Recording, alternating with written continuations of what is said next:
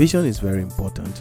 The first question you ask yourself is that what exactly do I want to achieve? You will need to have a distinctive understanding of whatever it is that you want to achieve because this will help you to gain the right directions. Once you get your vision right, the journey for your success is sure. If you fail in getting your vision right, you are bound to fail. That's the reality of life.